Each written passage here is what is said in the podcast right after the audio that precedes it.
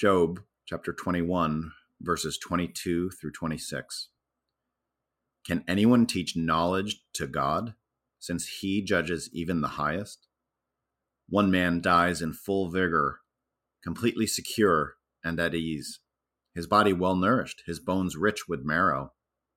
Another man dies in bitterness of soul, never having enjoyed anything good.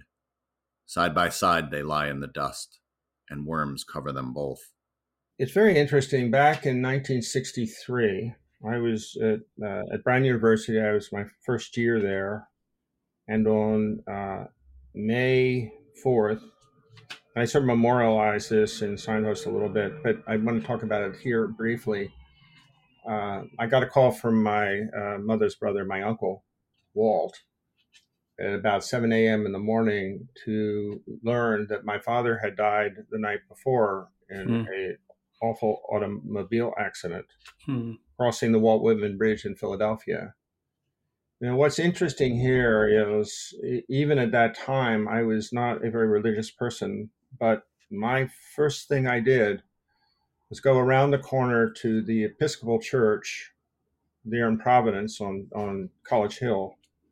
And I went in, it was empty. And I said, I, I, I, I prayed.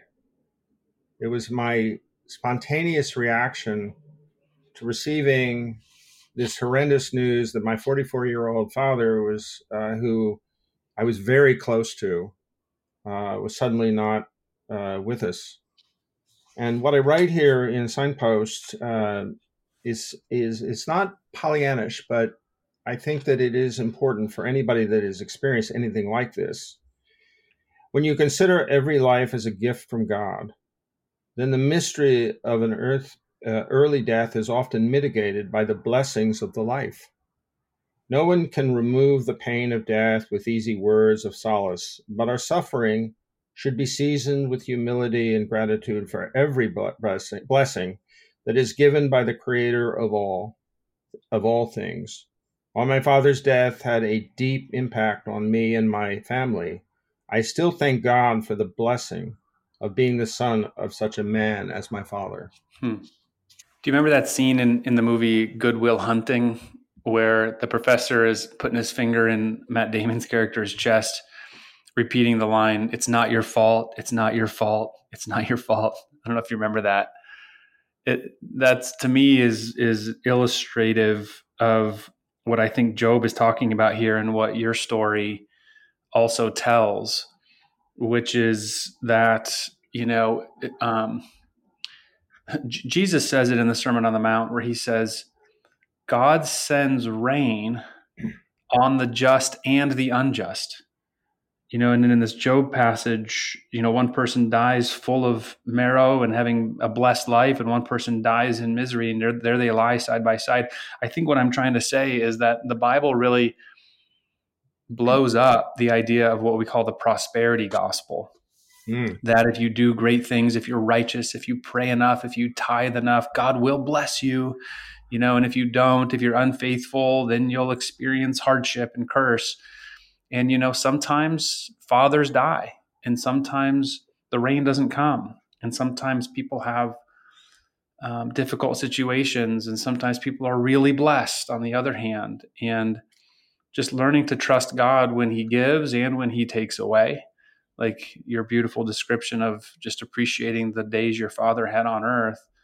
There's real, there's a real key to contentment there, in just kind of humbly trusting God's sovereignty in the good times and the bad. So uh, when I read uh, the piece that uh, is today's scripture in Job 21, 22 through 20, 26, uh, I reflected on the people that come to Job and and they, they, essentially moralize. And you talked about this in a recent sermon. They they tend to moralize. They they tend to mm-hmm. get it all wrong. Mm-hmm. They don't know why. It's a it's a true mystery as to why this good man is suffering so mm-hmm. badly. Right. And they uh, step all over uh, the word of God and and their knowledge by ascribing God's reasons for doing something that God is doing for his reasons, which mm. becomes much clearer at the end of Job. but I, I think that when somebody experiences death and you you go to solace them, you have to be very careful Hmm. not to say this is better for them, they're happier now, or Mm. anything like that. right. The loss, Yeah. to me, was life changing. And yet, to this day, many, many, many years since then, my father is alive in my heart as he was when he Hmm. was living. Hmm. And that's all the solace I need. I'm not That's looking for solace. I am honoring what a good and great father he was to me and to his other sons.